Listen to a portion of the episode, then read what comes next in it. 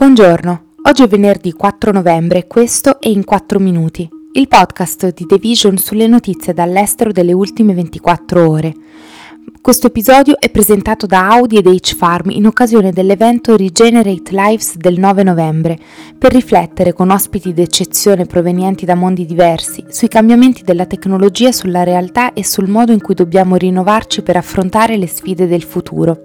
Per seguirlo registrati su plus.hfarm.com. Oggi parleremo della tregua in Etiopia, di Kiev che prepara i rifugi antiatomici e di Imran Khan in Pakistan che è stato sparato a un piede. Dopo due anni di una devastante guerra che ha minacciato di fare a pezzi il secondo paese più popoloso dell'Africa, il governo etiope e le forze del Tigrino hanno firmato una tregua mercoledì. Entrambe le parti hanno concordato la cessazione delle ostilità, nonché il disarmo sistematico, ordinato e coordinato, il ripristino dell'ordine pubblico e dei servizi, come le telecomunicazioni e le banche nella regione del Tigray, l'accesso senza ostacoli alle forniture umanitarie e la protezione dei civili. Secondo l'accordo, il governo federale avrebbe preso il controllo di Mekelle, la capitale della regione ribelle, e l'unità dell'Etiopia sarebbe stata ripristinata. Le forze del Tigray dovranno essere disarmate e astenersi dal sostenere altri gruppi armati. In cambio, le truppe governative dovranno garantire che non vi siano incursioni straniere, ampiamente interpretato come un riferimento alle truppe della vicina Eritrea che lasceranno il Tigray. L'accordo prevederebbe inoltre la revoca della messa al bando del Fronte di Liberazione del Popolo del Tigray, che controlla gran parte della regione ribelle, e il riconoscimento del TPLF come partito politico.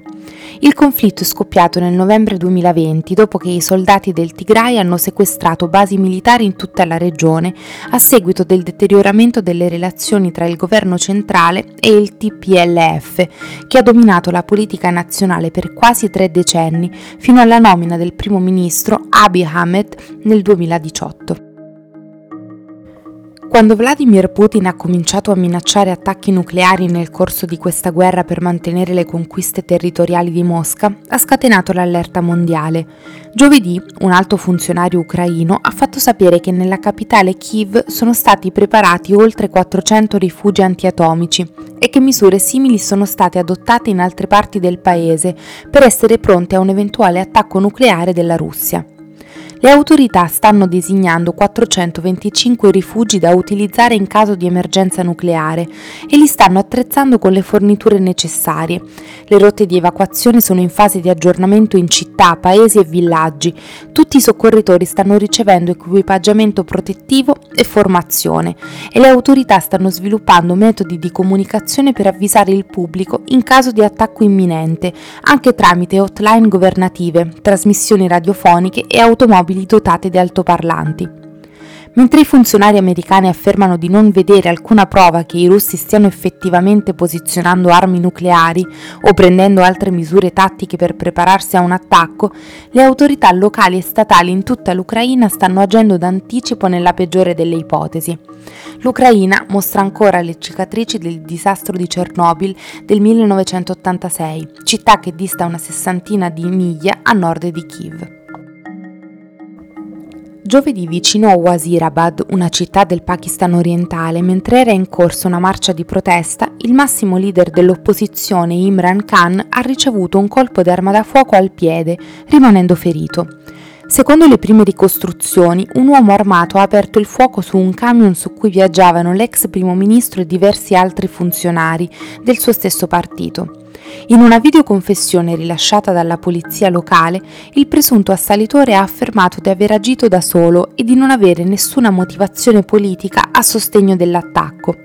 Ha detto di aver sparato a Khan perché durante la marcia veniva suonata musica ad alto volume contemporaneamente alla chiamata musulmana alla preghiera, un fatto considerato irrispettoso da molti fedeli conservatori. Ho cercato di ucciderlo, ho davvero cercato di ucciderlo, solo e soltanto Imran Khan e nessun altro, ha detto l'uomo. Sull'attendibilità del video c'è prudenza, anche se molti giornali locali lo hanno già trasmesso. L'attacco ha intensificato le ostilità crescenti tra Khan e il governo pakistano, acuitesi dopo che l'ex primo ministro è stato estromesso dall'esecutivo con un voto di sfiducia lo scorso aprile. Dopo quel momento ha cominciato a costruirsi un sostegno popolare rilevante, organizzando una serie di manifestazioni in tutto il paese. La scorsa settimana Khan ha lanciato una marcia verso la capitale Islamabad per chiedere elezioni anticipate. Questo è tutto da The Vision, a lunedì.